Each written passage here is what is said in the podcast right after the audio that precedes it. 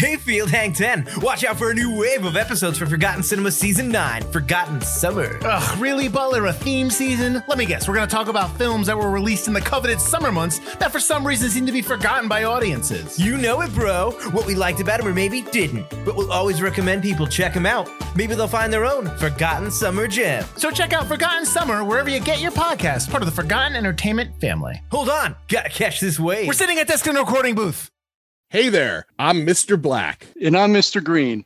And we're a couple of guys who met in a comic book store. Together, we host the Pint O Comics podcast, where we invite listeners to join us to talk about movies, TV, comics, music, or just whatever. Starting very soon, we'll be joining up with the fine folks at Forgotten Entertainment for a special limited series called On the QT, where we talk Tarantino. Every week for 10 weeks, a guest will join us to chat about every Quentin Tarantino movie from Reservoir Dogs to Once Upon a Time in Hollywood. So join us starting in May 2021. On the QT is available wherever you download your podcasts and is part of the Forgotten Entertainment family. Ooh, that's a bingo. Hi, I'm Shamar Griffith. And I'm Andrew Tahada. I am a blurred with a love for artwork and comics and animation. And I'm a freelance writer with a love for pretty much the same things. We grew up together and spent our formative years watching and talking about DC superhero shows and content. In fact, we still do. Every episode, we will discuss a film and its connection to the DC animated movie universe, compare it to its original source material, and share our thoughts on the adaptation. We've enjoyed our conversations these past couple of decades, and we think you will too. This is yet another DC Animated Podcast.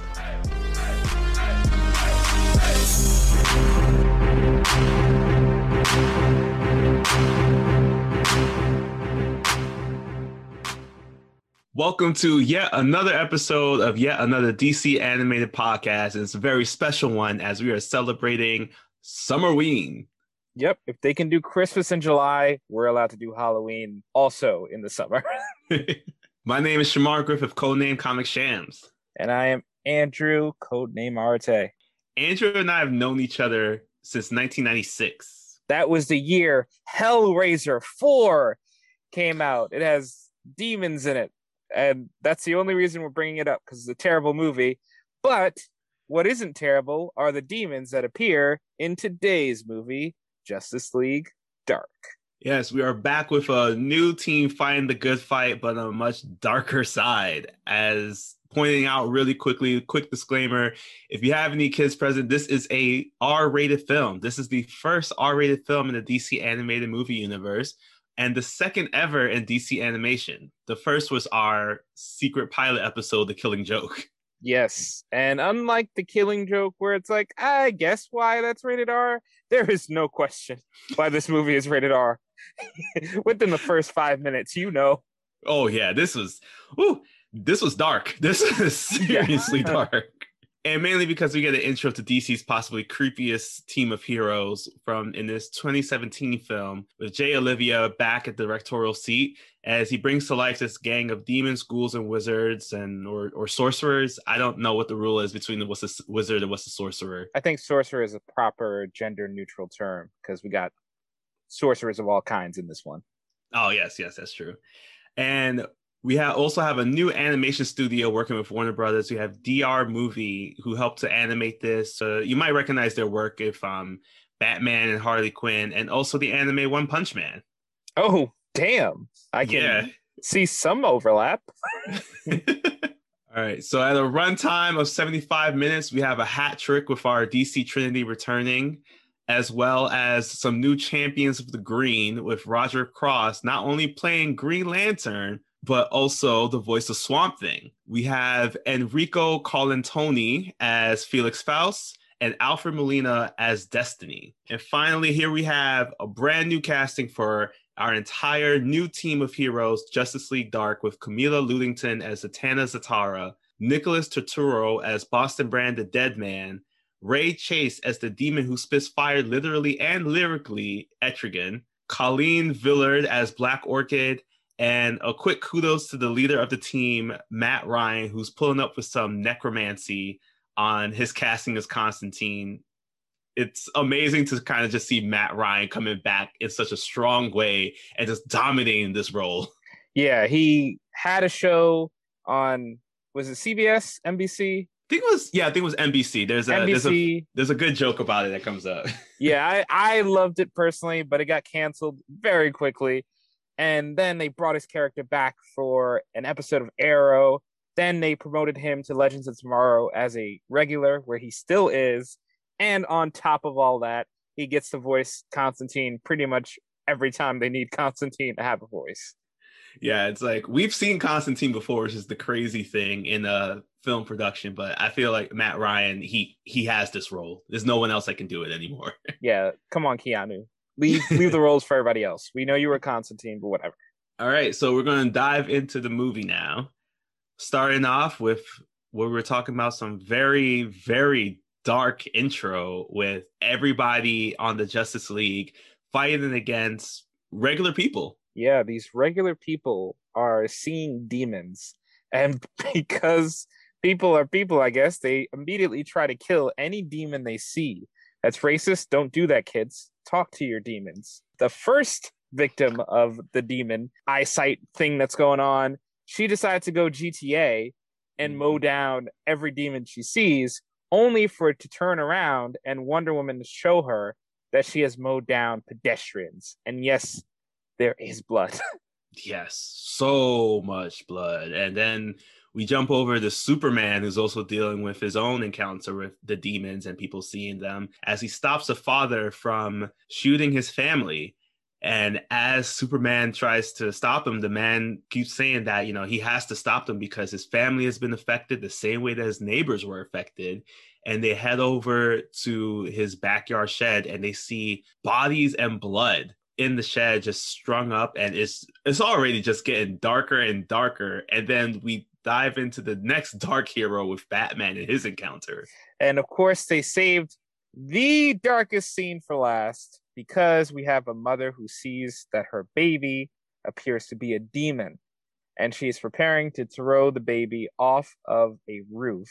So Batman comes in and says, "Hey, you're tired. You want to you want to rest?" But she throws the baby over. Batman swings in, catches the baby, but a second later he hears a thud and the mother has jumped off the building and committed suicide.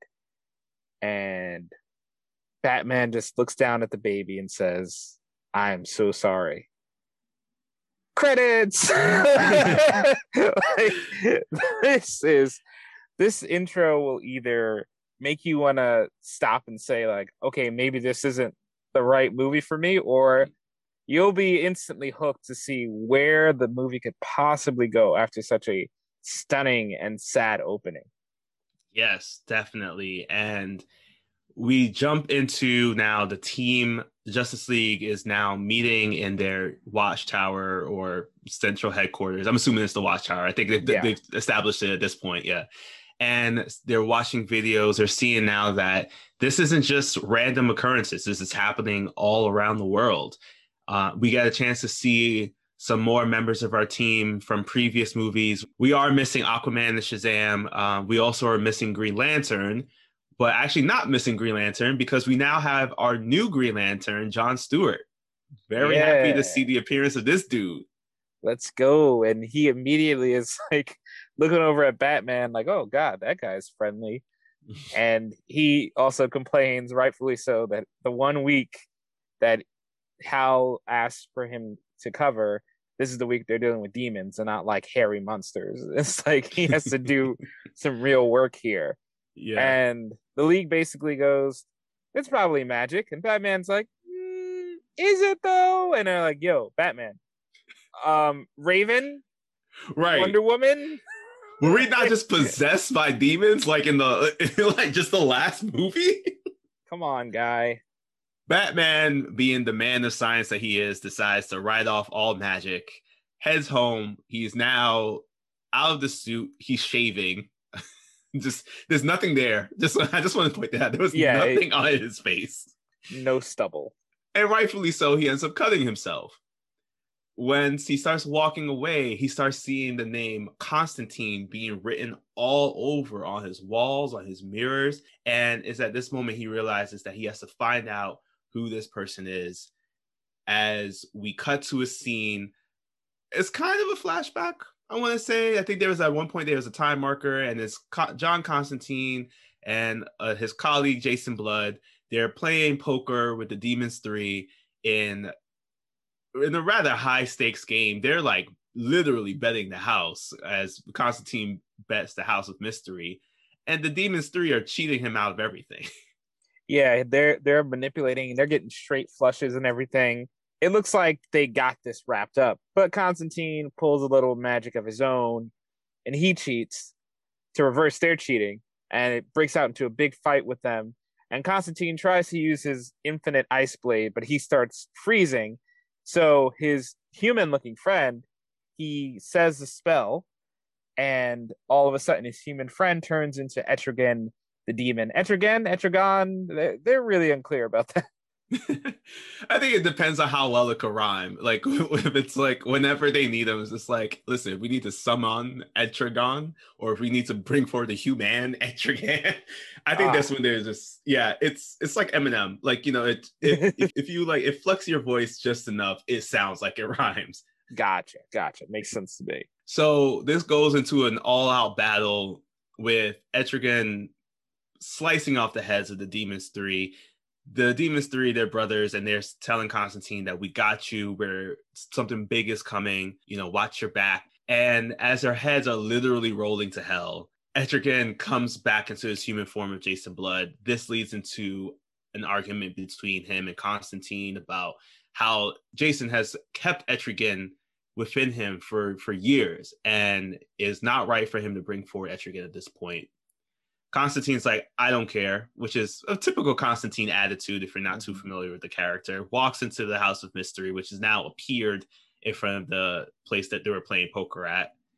And as more and more of this time passes of Constantine walking around with his house, at the same time, Batman has now head over to meet a good friend of his by the name of Zatanna.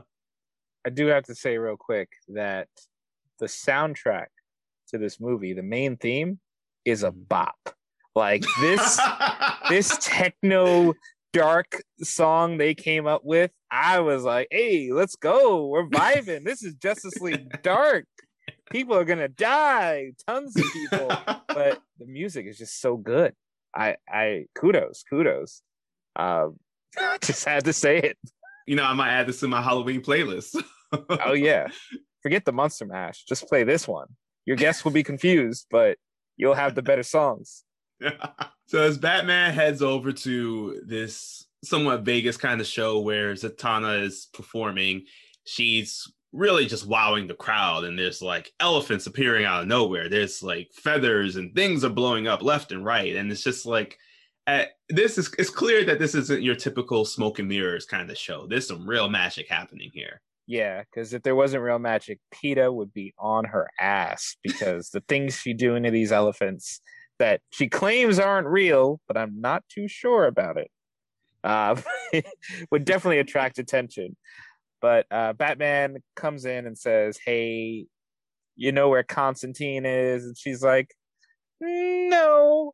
Until uh, Boston Deadman himself flies in and says, "Yo, stop playing around. We gotta tell Batman." And he jumps into Batman's body for two seconds, but because Batman's mind has been forged on these streets, it, he can't hold it for long, and Batman throws Boston out of his body. for my for my West Indian Caribbean people out there, this is when your parent will look at Batman and is like, "This man is too hard headed." That is basically what this was. And Zatanna decides, like, all right, it's time to go. And she's talking to Boston the entire time. Batman doesn't know what's going on. And Batman just keeps doing this thing where he just reminds me more and more of The Witcher, of Henry Ah, Cavill's The yes. Witcher. And he's just like, hmm. it's just as he's learning more and more about magic, his his way of not of accepting it isn't just to be excited about seeing all these new crazy things. It's just to I'm gonna hold back my excitement and show y'all that like I'm I have you have piqued my interest. So they're now driving over to the House of Mystery, where in the Batmobile, Batman is talking to Zatanna. Boston Brand is geeking out in the back seat, knowing that, given the fact that he's now driving the Batmobile with Batman. And she mentions to Batman who Boston is, and Batman kind of tells like, "Oh yeah, I, have heard this person's name before." And again, Boston Brand is like that one random kid who ends up meeting his heroes and just geeks out the entire time through this movie, which I love. Yeah, and he is. uh I guess Batman just knows circus performers since he abducted one after the, his parents were murdered. Um, but yeah, we, we get a little bit of Boston. We just know he's a womanizer and mm we're like, okay, so what's the flashback gonna be? And he's doing an acrobatics performance in the past. And a freaking sniper shoots Yo. him in the chest during a performance. Mid air. Do you know the accuracy what? you need to have? Was it Deadshot? oh, he was dead from that shot, indeed. yes, yes. Man, uh, that just seeing that savagery, it was like, okay, I can see why after he got shot, a goddess was like, "Yo, that was messed up. Mm-hmm. I'm gonna mm-hmm. bring you back as a ghost and let you possess bodies whenever you want." Because what that was savage. That was just the most savage thing I've ever seen. Yeah. So as they're driving over to the House of Mystery, uh, Batman has it somehow in this GPS. He sees that it's moving around, and Zatanna explains to him that the House of Mystery does that. As they get closer and closer, they get attacked by a tornado and it takes the Batmobile, sucks them in, and it's just ready to kill them. They don't know what's going on. So the only thing that they can do is to magically eject themselves from the Batmobile. And we have the first lost on our team as the Batmobile is completely just destroyed as it gets flung back out from this tornado. And I just want to have a moment of silence for the coolest car on four wheels, man. Wow. Looks yeah. like he's going to bring out his secondary one because we know he has like yeah, exactly. Yeah. so we head over to the House of Mystery. Everybody meets up. They're introduced to Constantine and Black Orchid, who is also there. She is the spiritual embodiment of the house, which was at first was just kind of funny because Zatanna thought it was just another one of Constantine's um, random hookups and when he explains to her what was truly happening there, it kind of shows that there's something going on between Constantine and Zatanna. There is a an old a love that probably just wasn't really that didn't go well for them. Mm-hmm. And after like analyzing them, she does a quick analysis of Batman. One of my favorite lines in the movie, where she goes to Batman and goes, "You have so much darkness with you. How do you cope with it?" And he goes, "I have a butler." That's not an answer, Batman, but I'll take it. Hey, it's Alfred. I think that's a perfect answer. Go to a therapist. so they're trying to figure out what's been going on. Constantine does his magic where he sees the um gets an update about all the visions that's been happening with the people and he realizes that the only way that they can truly figure out what to do next is if they go visit his friend Richie Simpson. It's this guy who used to work with them, but clearly there's some there's some tension in that relationship as well. And as they head over to the house, Constantine sees that the entire building is just shrouded with these grim reapers, kind of looking like the mentors from Harry Potter. They're they just are. circling around the house. They are. They really are. I'm, I'm just gonna they, say it's it's a Warner Brothers property. we can just call them Dementors. They do the same thing. so as they head on over to the front door, these Dementors are like really actually talking with them, which is wild to me. As they're talking to Constantine, and it's just like they really it's almost like it's a gang fight almost because it's like, yo, how dare you come and step up here? You know, you've escaped us and whatnot. Like we're ready to go right now. We're ready to take your soul. And Constantine's just not having it. Then they head over to Batman and they were like, yo, this dude has been escaping us for for years. It's like he, it's too many times. We're gonna come for you too. And Batman can't see none of this. I just want to point Batman cannot see these Dementors at all. but he looks them dead in the eye and just says, "Boo!" And All of the mentors hmm. shook. all of them all of them shook like it's yeah why are you gonna mess with batman look he's been out in these streets too long you can't possess him you can't collect his soul just just leave batman alone you don't want the smoke you don't Word. He's got a butler, man. Yeah As they head into Richie's house now, because Constantine has done some magic to blow all the Dementors away. They they're talking with him, and it's clear now that Richie is is is dying. That's the main reason why the Dementors are there. Uh, he's got some kind of magical cancer. that's his words not like- ours Yeah. I don't know what that means. he talks with them. He shares what's going on. He has a bit more respect for Zatanna and Batman than he does for, by which I mean Richie has more respect for Zatanna and Batman than he does for Constantine, and only really engages with them. So he gives them this key. This uh, it's supposed to help them enter someone's mind and see their memories because they figured that the best way that they can figure out what's going on is to actually see one of the victims who is in the hospital and as they get this key they head over to the hospital where i i, I just want to sh- say that at this point the shit literally almost hit the fan at this point Oh yes, uh, because while Constantine and Zatanna are going around messing with this guy's memories, who's in the asylum, they visited. Batman and Deadman have to deal with a poop monster because, for some reason, whoever's after them send a monster made of all the sewage in the hospital, and it just starts rampaging. And Batman, probably used to dealing with the sewers all the time, is ready for this. He's like, all right, I got some batarangs. I guess I'll try doing this. And every there's so many people are dying. There's so many innocent nurses and doctors that get like burned alive somehow. It's horrifying. It's horrifying. this is the real reason why this movie was rated r ain't nobody need to see that shit No. Like, It's all over the walls. As Constantine Oh, makes sure of that, Constantine gets out just in time, explodes the monster. The janitor probably quit that day. and now they have the information. They want to divine where the person is, but they can't do it alone. So Constantine uses his mosquito killing spell and visits the swamp to add one more member to Justice League Dark.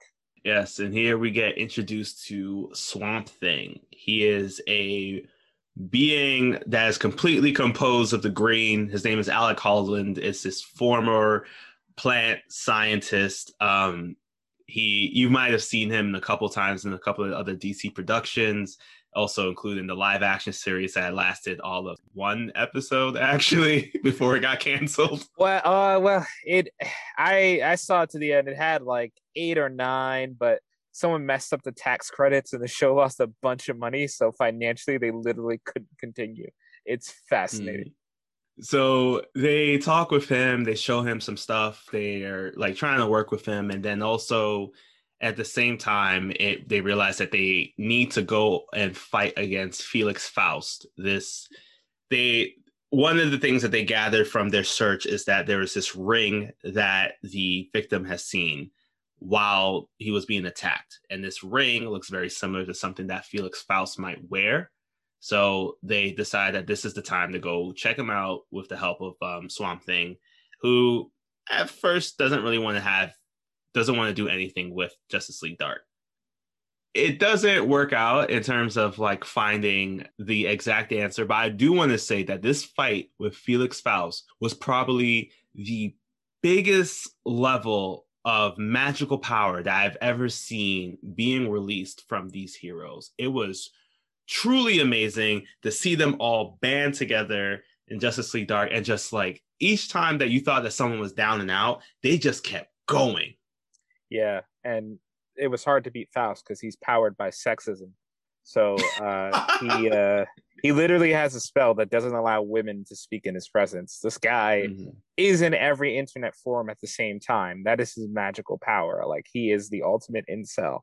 And Faust is giving the business to everybody. Batman is doing his best, but again, like many other Justice League team ups, he's he's helping. Right. he helps. He help he he gets a nice assist where he gets Faust's spell book and gives it to Constantine, but for most of the battle, he's functionally useless.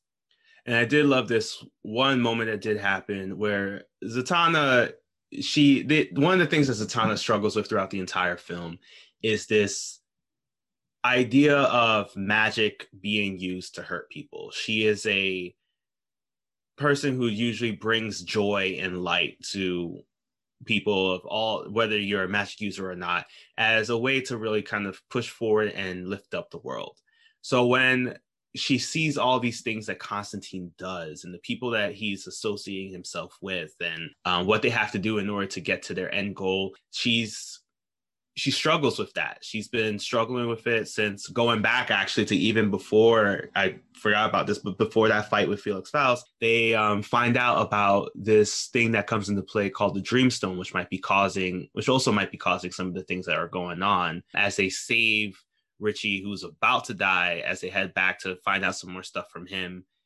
They see Jason Blood is in the house with Richie, ho- holding over his body, almost looking as if he's trying to kill Richie. And they stop him. And it was at that moment where they revealed everything about the Dreamstone and how it's affecting people's minds. And they figured that through that and also the power of Felix Faust, that maybe he truly is the culprit. But in this fight, that she realizes how much is at stake she goes ham. Like she breaks the spell that Felix Faust has put on her. And she's just like, she's it's almost as if you're seeing an archangel go into to battle the way that Mhm. she's fighting against Felix Faust. Like every hand is being thrown. And it's just Felix Faust can't keep up. So, you know, take that sexism. And as Felix finally submits, um, they show him why they're there. And that's when he says that, you know, this isn't anything connected to what I'm doing. I don't know what you're talking about. You all came here to my house and attacked me. I was just complaining about Ghostbusters 2016 online, and then you guys busted in. You know, it's like that. That was his opinion, but yeah. So it turns out that they're like, wait a minute, that Dreamstone, the other half of it is in our house, and right now we brought Richie back to our house, but he can't do anything because he's dying. And Mhm. Batman goes, "Is he?" the delivery is fantastic it's and of so course good. richie isn't uh, so richie steals that dreamstone he makes orchid walk into a fire and burn because Mhm. again this is an r-rated film and justice league dark realizes they gotta go fight richie now Mhm. And during this fight, Richie was saying that he was using the stone to heal himself, to get back the magical power that he used to have. And the more and more he's talking about this, the more and more Constantine's trying to reason with him and letting him know that, like, this isn't the way, mainly because everything that you've done wasn't based off of your own thinking. You're being manipulated by the Dreamstone, which, real quick, is this the same Dreamstone from Won- Wonder Woman 1984? uh no no i think i i was thinking about that um Yeah. but I think it is a different stone because this one does not explicitly grant wishes. So Yeah. I think it's different. And also, like, I don't really want to think about Wonder Woman 1984, so that also might have something to do with it. All right. Yeah, that's good point. Good point. Let's get back to our movie. That was a quick interjection, but um, but yeah, as Constantine's telling him that yo, you're you're not in control at all. This is when the Dreamstone just starts to expand a bit more and puts itself onto Richie's chest, turning him into this skull-like figure that looks. Just for reference, it looks kind of like Skeletor from um, He-Man and the Masters of the Universe Mhm. but it just but yeah it pulls him into this nightmarish look and this is the reincarnated but quite disfigured body of the person who used the Dreamstone in the past, Destiny. Yes, and Destiny's power with the Dreamstone, again, he can make people see those demonic visions. So everybody in the streets is just beating the hell out of each other, just random citizens beating the hell. And Batman's like, "Oh, I called the Justice League," and they're like, "Oh shit," because Green Lantern flies in, he tr- almost kills Batman, but in a very nice callback to the first Justice League movie in this universe, Batman steals the Green Lantern ring and reduces um, John to a normal person. I, I really like that. So so small, but just shows they're paying attention. Yes. You know, I gotta I gotta ask this question, man, because like I'm hope this gotta be at some point in these at some point in the future. Can we just get Batman, put him on Oa for a quick second? I just want to see him going around grabbing the rings real quick from people. Just hands full of rings, like exactly. Yeah, uh, let's see it. Let's uh hashtag J Olivia. Oliva, sorry. Oh yeah, J- yeah, Jay Oliva. Can we get a movie sometime in the future of just Batman exploring Oa and just being a pickpocket? Can can we do it, please? Doesn't matter which one. Pattinson, Right. Bale, I don't care. Just put one of them in there. And just have them steal some rings. So Destiny is now just attacking the city. Also ends up destroying the house, the House of Mystery, and they're able to to escape in time. But as things are just burning all around them, this is when Constantine pulls the one ace, the last ace that he has up his sleeve. Going back to our card game from earlier in this movie, uh, as he summons Swamp Thing, who attacks Destiny because he's just like, "Yo, you messing with the green, man? Like, how dare you destroy my my world?" That's really all you have to do. Just light a plant on fire. So do not smoke weed around around Swamp Thing. It might not turn out well for you. But in any case, Swamp Thing is really handling business. He's he's looks like he could pull this win off by himself. But Destiny says, "Hey, weren't you like someone who died in a swamp and then you were kind of reincarnated as a swamp creature?" And Swamp Thing's like, "Yeah, why?" And Destiny's like, hey, you want to see your skeleton? And pulls out Swamp Thing's skeleton, shows it for everybody to see, and lets it disintegrate. And after that, Swamp Thing is like, you know what? Y'all could have this one by yourselves, and just leaves.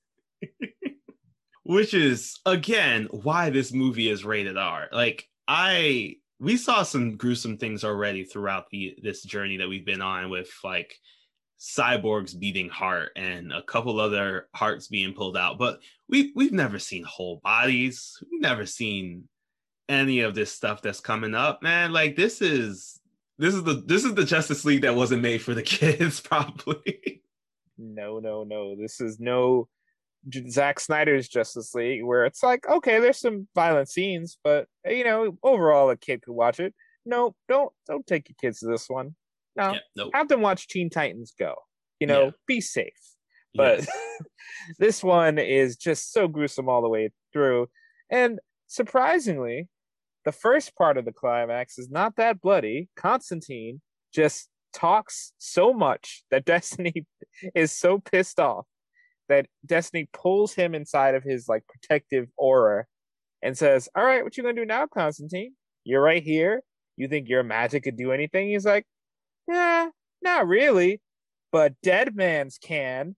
And Dead Man jumps out of Constantine's body, jumps into Destiny's body. Constantine uses this moment to smash the Dreamstone and send Destiny back to. Uh, uh, does he live in hell? I, I'm not sure. Is he Yeah, rooming to Trigon? yeah, it's like next door neighbors. Des- Destiny never mows his lawn, and Trigon's been filing a complaint with the homeowners association since then. and not only does Destiny go to hell, but Richie is also dragged as insurance that Destiny could never come back. Also, at one point during the battle, Destiny separated Etrigan and Jason Blood, and we actually lose another member of our team with Jason Blood, who has succumbed to his mortal wounds. They bury him in a place near his of his old village, and it's um you've seen him being buried by Zatanna, Constantine, and Etrigan. And as soon as Etrigan leaves, Constantine puts those moves on Zatanna Mhm. next to next to his friend's grave. Jesus. And um, they decide to give a relationship a shot. Constantine also decides maybe I'll give joining the big OG Justice League a shot. And the house pulls up real smooth like Mhm. just when he needs it. zatanna and Constantine go have a drink. Dead man flies in to talk to Orchid. Can he? I don't know if he can physically interact with Orchid. She's also a house, technically, I guess. And uh there's your happily ever after to Justice League Dark. Yeah, it was such a happy ending for such a dark movie. Out of 10 Dreamstones, how many Dreamstones would you give this movie? Well, you know, normally Dreamstones would be my worst nightmare, but here I'll I'm gonna give give this eight Dreamstones out of ten for me. I think you had a very solid narrative with not too many characters. Every character that is introduced gets at least a little something to do. Dead Man is the probably the only one with no character development, but I mean, he, he speaks in a Boston accent. What else do you need? Um, so everyone really gets equal character development. There's no forced romance between Superman and Wonder Woman. oh, thank Um, God. which is a nice relief. Uh, no random members of the Bat family show up and leave. So yeah, everybody has a purpose. I also love that Batman is basically useless for 90% of the film. I he's there for moral support mainly, but he's he can't do anything this entire movie. Yes, I I agree. I actually scored it a little bit lower for seven Dreamstones, but I agree because really just only because um I just felt like again Batman didn't really have a a purpose in this movie. I felt like this could have been a great movie without having like a Justice League, or actually if you just changed up who was the Justice League person that was connected to it, like. I feel like you could have gone. It could have been well if we did like uh Superman. We already know that Superman gets like destroyed whenever he sees a card trick. So it'd been nice to see like how does he compete against a world where he is literally the weakest person. Or even with um Wonder Woman, like just thinking about if we had to choose from anyone from the Trinity, Wonder Woman has this deep connection to the magical world, given her background. It would have been awesome to see her kind of interact and being that these two, these two are individuals who are, you know, seen as the shining pillars of what it means to be right and justice. And then it's like here we have them now working alongside a more darker team. I really feel like it could have been awesome to see them work in this new light. And the main reason why I'm also saying Wonder Woman is because there is a recent comic book series in which she mm-hmm. joins Justice League Dark. I guess the only arte alteration I would put in is I just think Destiny is so boring. He's- Oh He's yes, such a boring vil- I I don't like villains anymore who are just like I'm going to take over the world. That was fine and dandy, you know, 10 even e- yeah, even yeah, I would say 10 is a safe amount. But now mm-hmm. in this era where you have Thanos and Darkseid and Killmonger and all these great villains, you want your villain to have something deeper going on. So I would have if you want to do the Richie twist, I'm fine with that.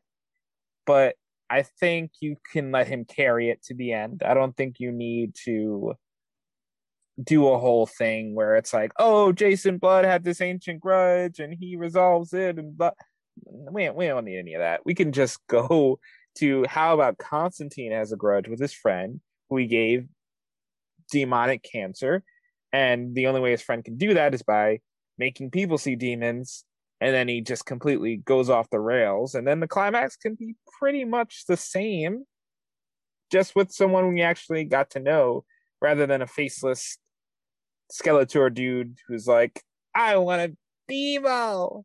It's like, okay, go ahead. Just why do you got to do all this? Faust would have been fun.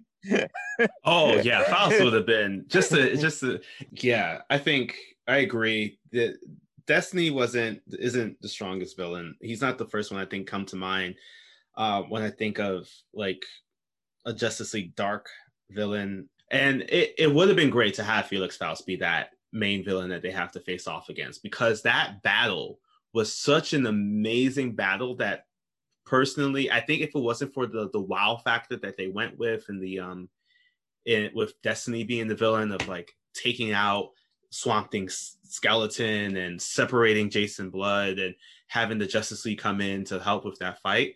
That one battle with Felix Faust and Zatanna would have been a perfect way to end that whole entire dynamic that they had, given the fact that what was it? We had Constantine stop her from going too far.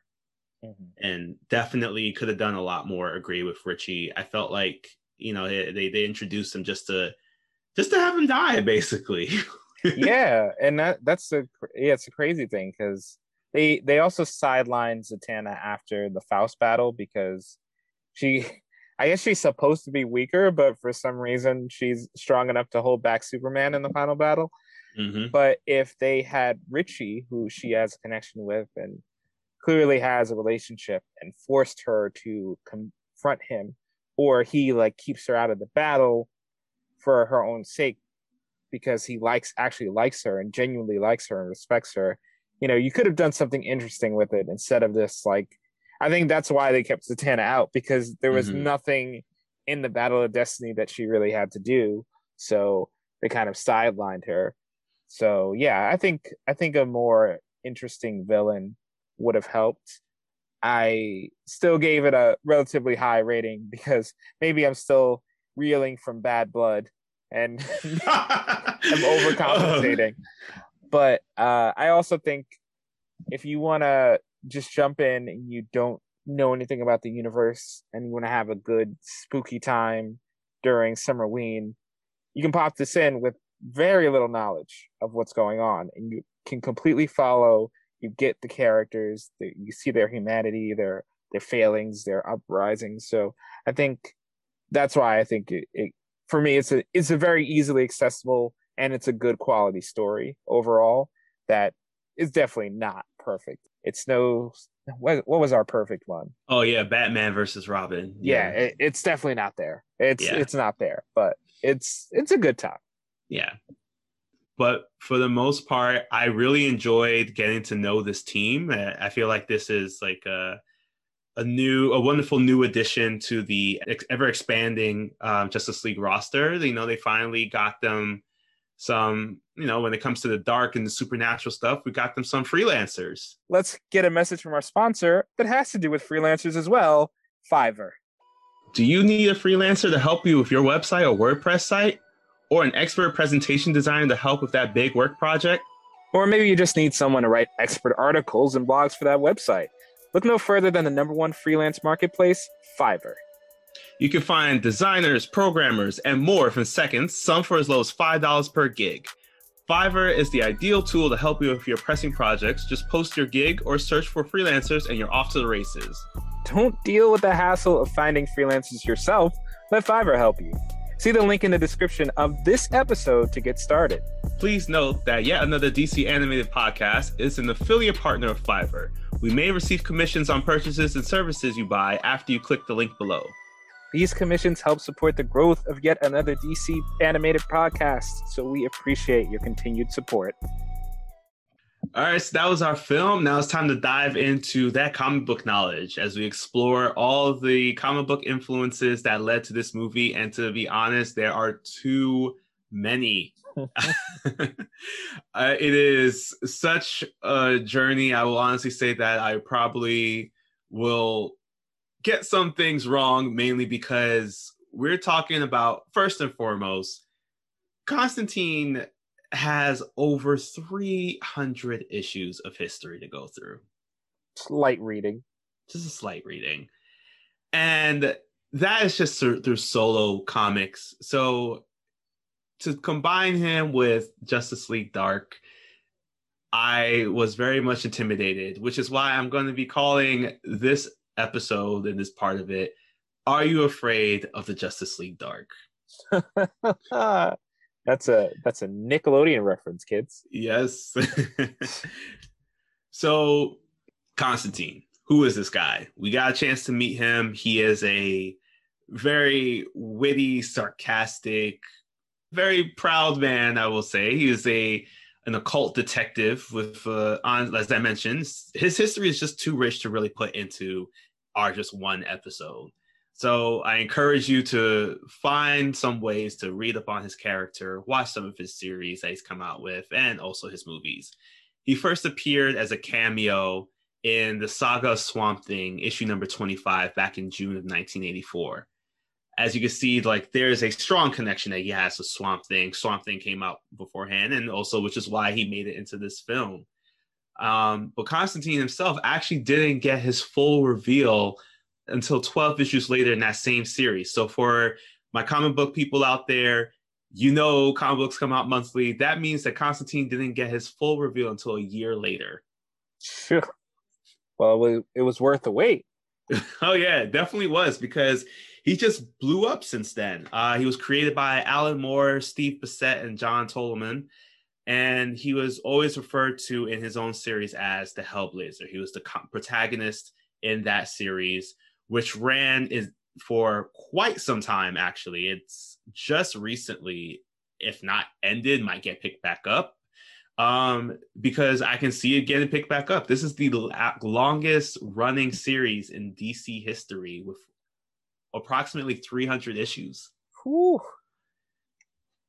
And the stories, man, they're they're rich. This is a combination with DC and their other publication service, Vertigo, Vertigo is DC's more mature content platform where they are able to put forward the nudity and all the other things. Hence why Constantine is just always smoking. Though he doesn't smoke in, does he smoke in this movie? Oh yeah, he smokes like crazy. All of his, you know, he's the real reason why there's smoking mirrors in magic. it's all him uh, backstage. Right. And fun fact, his physical design was actually inspired by Sting. I can see it. Yeah. I can see it. You really see it more because you realize that Constantine and Sting are both from London. He was this Liverpool born character who they wanted to create a working class man who found his way into the occult. And hence why Constantine's always pictured wearing this long trench coat, which also has a history of its own a loose tie, and he just looks like it's he just looks like he's been at the bar since like 5:30 p.m. You know, he probably just ran a little late at work. and probably has. The guy drinks a lot. oh yeah, definitely. Even though he does drink and smoke a lot, he actually does not do any of the hard drugs. That's probably for the best. Yeah. He has a he has a standard. And in fact in many comic book stories whenever he sees somebody taking part in any of these harder drugs he calls them a bastard shames them for their for their lack of restraints and, and not being able to control themselves and just walks out the room while smoking the cigarette and drinking some liquor. That is why he is not a rehab coach. You know he is just a guy just a yeah. dabbler in the mystic arts. And his history has changed over the years, but his look and his style has pretty much stayed the same. His story goes where he killed his brother in the womb and his birth led to the death of his mother so that caused more of a strain in his relationship and his upbringing. And later on he was trained in the mystical arts by his older sister. But then that was the dc vertigo version we eventually had to change that because as Constantine got more and more popular, they wanted to include him in the DC universe, which meant that we had to tone down his upbringing. And they changed it where he was more of a a kid who was always magically inclined, casted his first spell at a young age. He does have this connection with Zatanna and another magic user who trained him. They completely erased his family from the timeline Um, he ends up being trained in the mystical arts. He really falls in love with the punk rock scene, which I'll talk about a bit more because not only do I want to talk about Constantine, the, the comic book character, but also Constantine, the movie and television character. Mhm.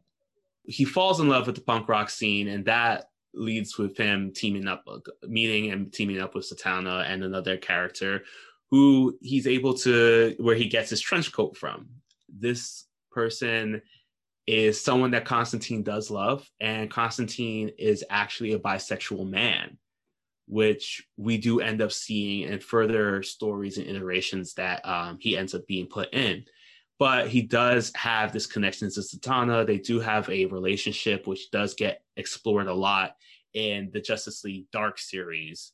And as we talk about Justice League Dark now, uh, this is a really relatively new series. At the time of this, now that we're talking about this, they haven't even hit their 10 year mark yet as being put together as a team. They're fresh like the New York Nets. I think they're I think they're less than ten years old, right? Yeah, I think they might be less than 10 years old. I'm just thinking about when the Barclay Center was put together. Um, hey, we got sports references here. We got sports. Yes, we know sports. so Justice League Dark was created by Mikel Janin and Peter Milligan, but it actually this was when the series itself was first created back in 2011 and it lasted for about 40 issues, but the true team is actually credited to back in the 80s with Swamp Thing issue number 49, in which Alan Moore put together a team very similar to the one that we kind of see in, in this film. They band together for just one case, and the next issue, they actually see a full cover shot of the whole team together fighting the good fight with Swamp Thing leading the team. But they get reintroduced in this new 52 world. And in that team, it consists of John Constantine, who leads the team himself, Madame Xanadu, who's this mystic fortune teller, um, originally from a series called Doorway to Nightmare. We also have Dead Man, who we saw in the film, is the ghost of an assassinated acrobat. We also have Shade, the changing man, who I will be talking about in a little bit because he actually has some ties to Flashpoint. And last but not least, we also have Zatanna, who we saw in the film, love the fact that she can cast her spells by speaking backwards. So they are now just in the new 52 universe. They're first put together because the Justice League actually lost a battle against Enchantress. Oh Uh, god. yeah. Enchantress. Sorry, Suicide Squad, PTSD. No, yeah, and it, it gets worse, man. They lose this battle, they are completely decimated, not killed. Um, and man, Madame Xanadu is just like, yo, if this team can't handle Enchantress, we need to put together a team to handle the magical threats because, as I mentioned, Wonder Woman knows about the good side of magic. She has some connections to the darker side, given the fact it's the gods, and we know how Greek mythology is. And then we also have Superman, who, again, as soon as you see a rabbit get pulled out of a hat, runs away in fear. I'm sorry for any Superman fans out there. I just find this to be the most ridiculous thing to be weak in, weak against, like magic of all things. Just any magic. Just show him a card trick and there you go. You beat Superman. so when the team gets defeated, Madame Xanadu decides to put together this new team to face off against Enchantress because Enchantress has been split from her host, June Moon. And in order to save them both, they have to find a way to put them back together. And they learned that Madame Xanadu is the reason why this split actually happened because she wanted to put together this team. So I'm getting a lot of like Raven vibes from back with um, why the Teen Titans were put, first put together. So to have it now that this new team finds out about what truly happened, that's when Madame Xanadu reveals to them that something much bigger is about to happen when they see all these visions of a darker future. And they decide that maybe it is best for them to keep together for the sole purpose of ensuring that this dark future doesn't happen, this apocalypse. And that is really what I got for you for Justice League Dark, man. As I mentioned, there are just this was a 40 issue run with Constantine really kind of like holding it down because of his own history with like being the protagonist of the Hellblazer comics.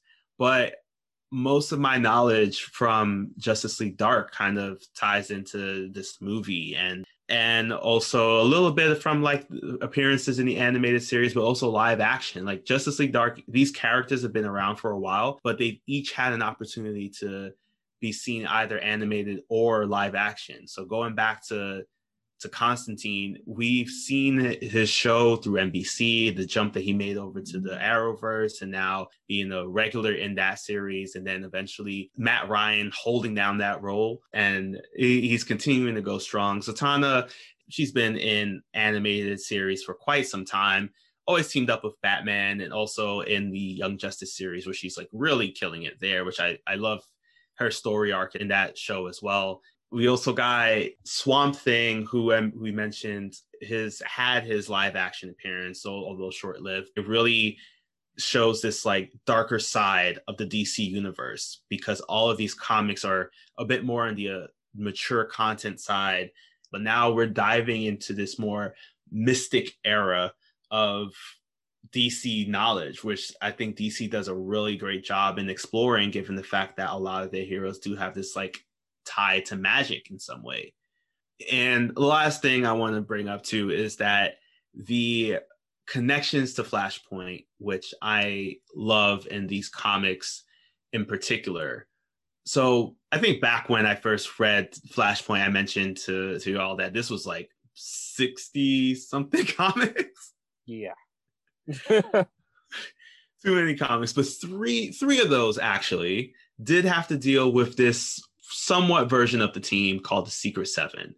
Shade the Changing Man was the leader of this form, this kind of form of Justice League Dark that they actually had in that universe. And we did get a chance to see some of these people pop up.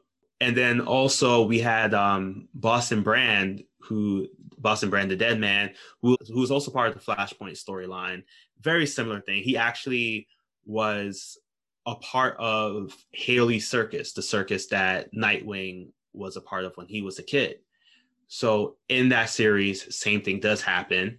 He does get killed, and he's now in charge of not only trying to find his killer, but also he's guiding the Flashpoint Nightwing along his journey. This team really kind of started out a little bit, and then now to bring them forward in the new 52 universe it's great because they ended up having some big tie-in stories with the Justice League, and even though their series what did end up being short-lived, I'm very glad to see that they're here now in this particular movie universe. Also, that they're growing into characters not only that are just within the books, but also expanding out to the animated verse and then now to the live action universe. Yeah, these guys are fun.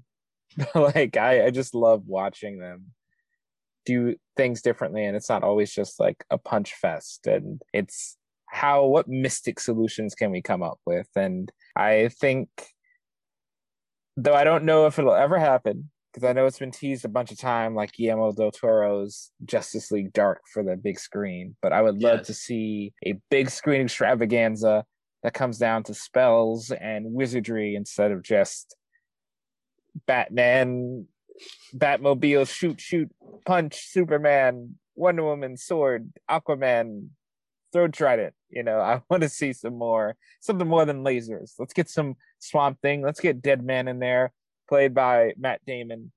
And oh uh, yes, just have him or Mark Wahlberg in yes. voiceover, either or, full Boston accents. Just like I don't care. You don't even have to put them in costume. They can be there with mocap suits. I'll I'll watch it.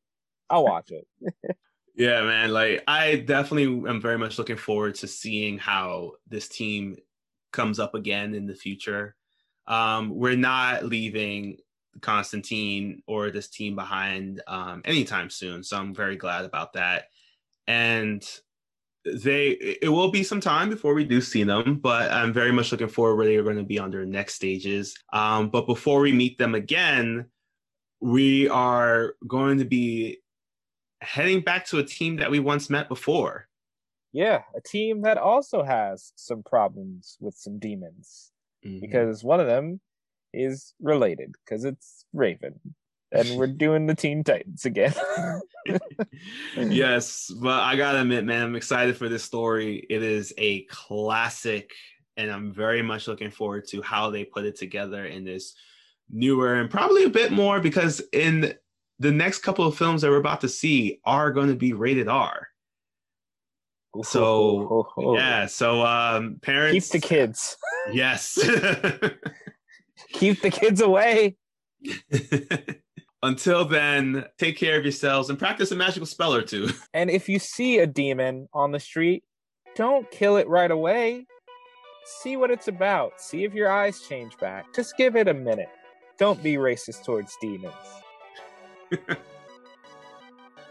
Now that we've finished talking about our DC animated content, here are some recommended readings for you. All these comics and more can be found at your local comic shop, so remember to venture out and support your part of the source wall, and tell them Andrew and Shamar sent you. The first comic on our list is Justice League Dark Volume 1. This 2011 comic series collects the first couple of new 52 issues of this team coming together to stop a version of Enchantress that even the OG Justice League can't defeat.